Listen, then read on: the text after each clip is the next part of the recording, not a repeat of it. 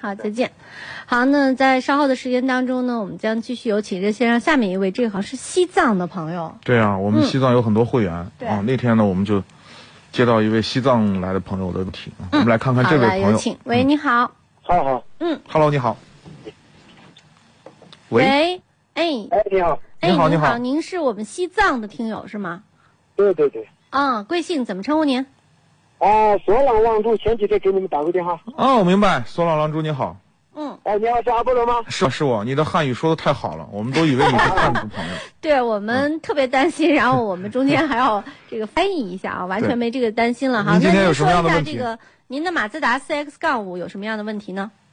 就是我在这边西藏这边拉萨四 S 店去看了一下，他这边车子卖那个二点五顶配的那个要卖二十六万六千多，嗯，那那个我们的厂家指导价好像是二十四万五千吧顶配，啊，加价了是吧？对加价，嗯，呃，我想问一下，就这个车，呃，就是不太急的话，需不需要加价？然后它这边可以车贷，但是车贷不付十万多的话，它还要什么乱七八糟的颜色要加三千，然后方向盘加热和后排加热的话要嗯加两千、然后与什么运费加起来是二十七万多。哦，对。呃，西藏有多少个 4S 店？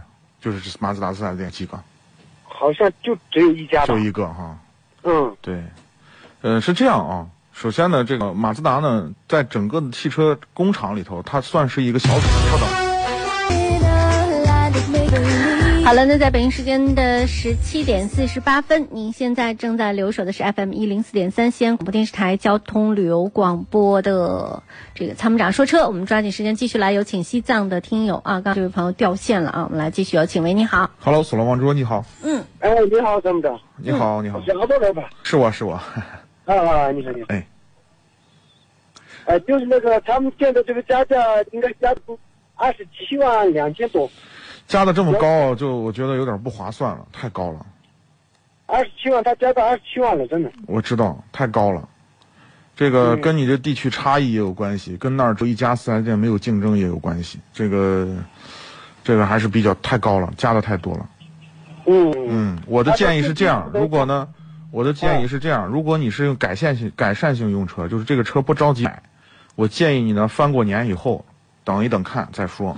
第一呢，这个车，第一呢，这个车刚上市不久，刚上市的新车呢，通常都不会有折扣，对吧？而且你那个哦你那个区域呢又比较特殊，呃，第二呢，你到这个到明年呢。呃，开春的时候，到三月份以后，你再去买这车，我估计可能就不会加价了，或者加的比较少。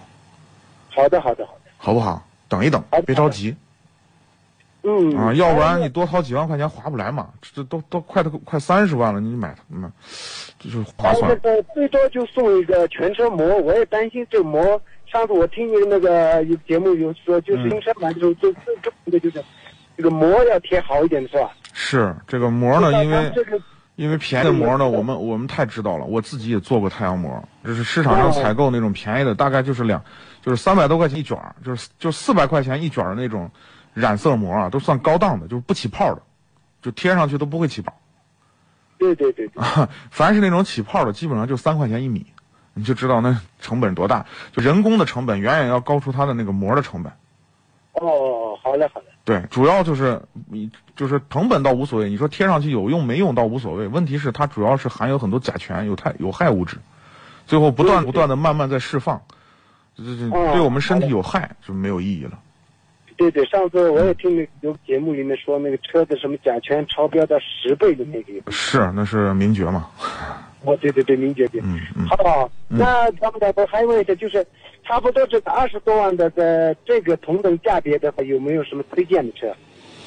二十多万的 SUV 呢，其实呢，在您那儿呢，你你，我觉得你还可以看一下那个荣放的二点五的，呃，就是艾瑞斯嘛，对，是的，这款车呢，呃，虽然操控起来就是不如马自达 4X 杠五，但是这款车呢，整体的保有量也比较大，呃，对质量但是稳定度也比较高我上一。辆车，嗯，我上一辆车就是荣放艾瑞斯，刚把它卖掉，然后再买那个，哦，你才卖掉了，对嗯，对对，不太喜欢开的。